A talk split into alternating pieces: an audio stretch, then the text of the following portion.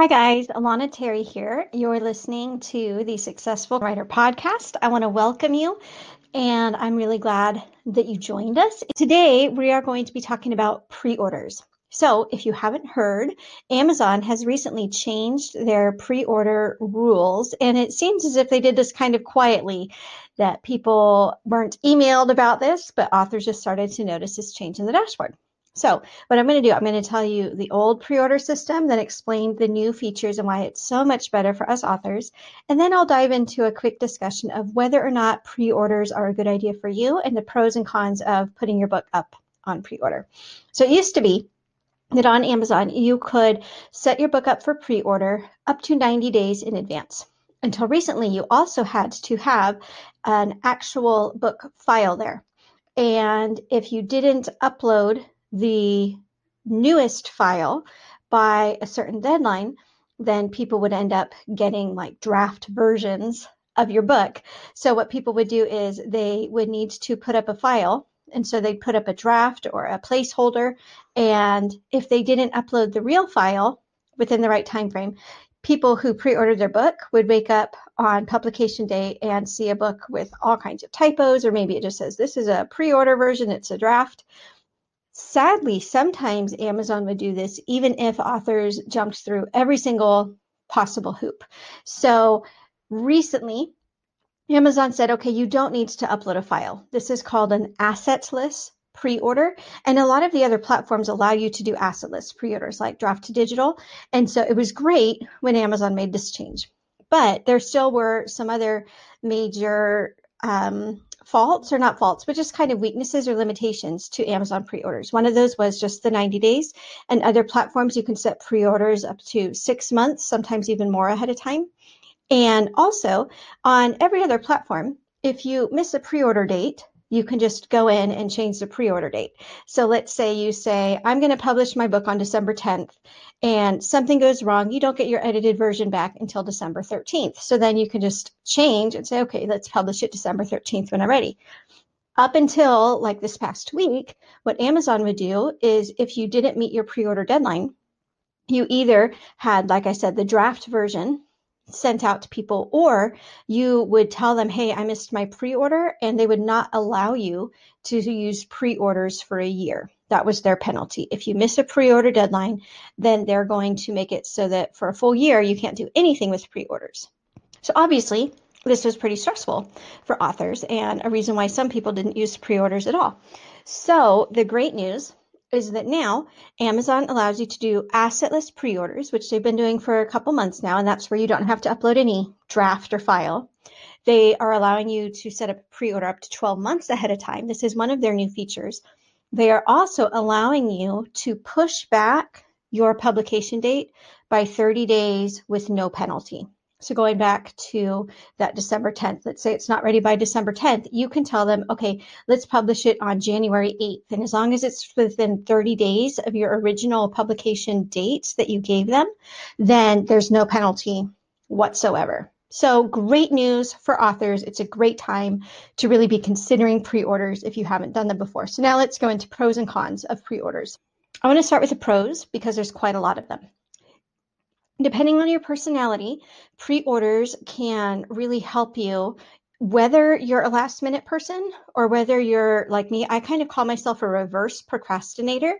I'm the kind of person who, like in college, I literally worked ahead to get done with like everything by Thanksgiving for first semester or by spring break for second semester. Like I had the syllabus, I said, okay, I'm just going to do it and get ahead so that I have extra time.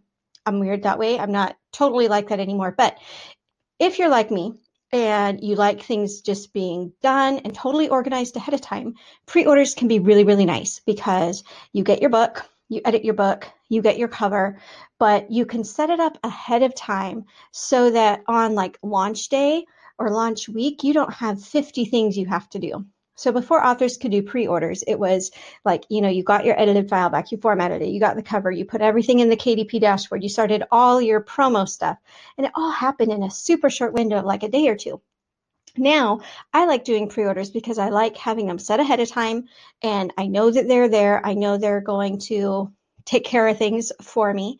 I also really like it when I have a series out. So when I publish book two in a series, it's really nice in the back of book two to have a pre-order button to buy book three. Now it used to be if you wanted to do this, that you had that meant you had to be publishing a book every 90 days, right? To, to meet that kind of pre-order deadline, but now you can do it up to a year.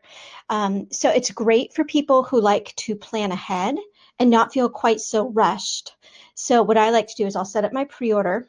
I I didn't care for like putting up drafts of a pre-order. My philosophy always was I didn't want to be that stressed, and so I would wait until it was pretty much close to the final copy and use that. But now that you can do an assetless pre-order, you don't even need to worry about that.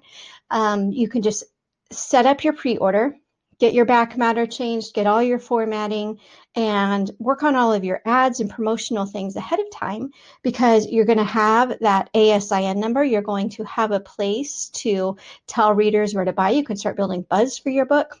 So I'm a big fan of pre-orders because it helps me to work ahead and not feel really, really hectic. Now, if you're the exact opposite, if you work great on deadlines, Pre-orders can also be nice for you. I don't do it this way, but I know some authors that as soon as they've got like the cover and the idea, they just put up the pre-order, um, and then it gives them a project. They know it has to be written and edited and finished by a certain date. I don't like that kind of pressure, so I don't like to do it that way. But some people who are driven by deadlines like to set up a pre-order because it gives them something that they know they have to work towards. It's kind of easy when you're an indie author to just say, okay, I'll get this book out there when it gets out there.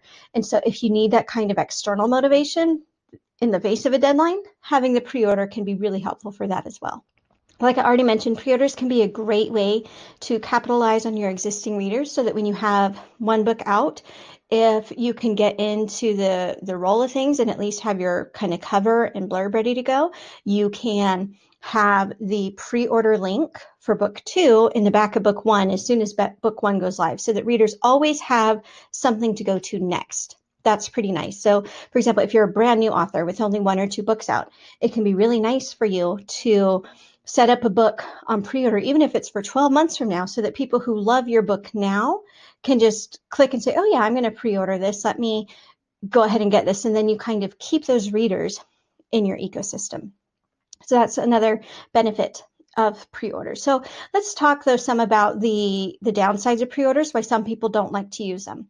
So some people are very into um, playing the Amazon algorithm. And I don't say playing as in like they're doing something wrong or cheating, but um, you can boost your rank in different ways. And one of the ways to boost your rank on Amazon is to have a really big launch day. So as opposed to, let's say you've got 200 sales of a pre-order that have come in over three months versus like 200 sales on one day um, if you don't have a pre-order. So your rank on day one is going to be higher if you get all those sales all at once. But it can also backfire because the Amazon algorithm also does favor slow, steady, consistent sales. And so my thought is that pre-orders, if you already have some readers in your system, like if you're promoting a subsequent book in a series, I actually think that having a pre order is going to boost your rank because the algorithm does favor slow, or not necessarily slow, but consistent sales over time. So, yes, it is true. If we're talking about 200 sales over three months versus 200 sales on day one of your launch, that you're going to rank way higher on day one of your launch but you are not going to stick in that rank for as long as if you had months of consistent sales. So again, I don't I don't invest tons of time into playing the algorithm, but if you are super concerned about that, there are certain reasons why you might want to go with a pre-order to get that kind of consistent buildup. Or some people really like launching into the top thousand on the Kindle store or something, which can work out better if you have lots and lots of sales on day one. Another reason to focus on uh, pre-orders is for like a USA Today run. And so a couple weeks ago, I was in a box set that hit the USA Today list. And one of the tools we used was we had it on pre-order for the full pre-order period. And if you if you're going to do this, then you need to have your book published on a Tuesday and all the sales, all the pre-order sales count as sales for Monday. And the USA Today list runs from, they just look at sales from Monday to Sunday in a calendar week. And so if you're trying to hit a major list, having pre-orders can really help you get those numbers up as well. So other than rank issues, the only other reason why some authors don't like doing pre-orders is because it's a lot of pressure. But now with Amazon's changes, I feel like that's less of a problem. So the pressure used to be, like I said, if you miss your pre-order deadline, your um, you your account gets suspended from being able to do pre-orders for a full year. Also, if you don't update the final version or many authors I know of, it never happened to me, but many authors I know of uploaded a placeholder file or an unedited version just for pre-order and then they still uploaded the final file by the right day and somehow Amazon still sent the wrong file. All of that stress is taken away with the fact that you can now do an assetless pre-order and also you've got a 30 day grace period where if you need to move your publication date back by a few weeks, you absolutely can. So that makes it so there are even fewer downsides to doing pre-orders. You can also set up a pre-order without a cover. I did this once because I was testing a couple different covers and wasn't sure what I was going to do yet. It doesn't look as pretty, but it certainly can happen if you just want to have something up there. This would be a case where in a lot of ways having something is better than having nothing. And so the only reason right now that I wouldn't do pre-order is if you just really didn't know what your next book was going to be and where it was going to go. And that would be the major reason. Or again, if you're the kind who really wants to get a whole big major splash and rank on day one and you don't want to kind of slowly compile those sales, then that would be another reason to avoid pre-orders. So it's certainly not something you have to do, but there are fewer cons right now than there used to be my biggest reason for liking pre-orders, like I already said, is I like just kind of getting something done and then taking time to get my ducks in a row. And I also like, especially when I have a series, ideally I like to have the pre-order link to the next book in the series by the time the book before that actually gets published. And that way I'm trying not to lose readers. So Yes, you can also start running ads to pre orders, although they tend to not be as effective. So, for example, Amazon ads you can run them. When they show they actually have a little pre-order button on them which kind of does make them stand out. So that can be a good thing. But my experience is that fewer people are going to buy a pre-order based on an ad just because the people who are buying based on ads in most cases are looking for something right there right now. It's way more likely that your pre-order customers are going to be your newsletter your followers your uh, readers who are seeing the link in your back matter. If you get up to a thousand BookBub followers, then BookBub will also send out a pre-order alert. It can cost a little bit of money.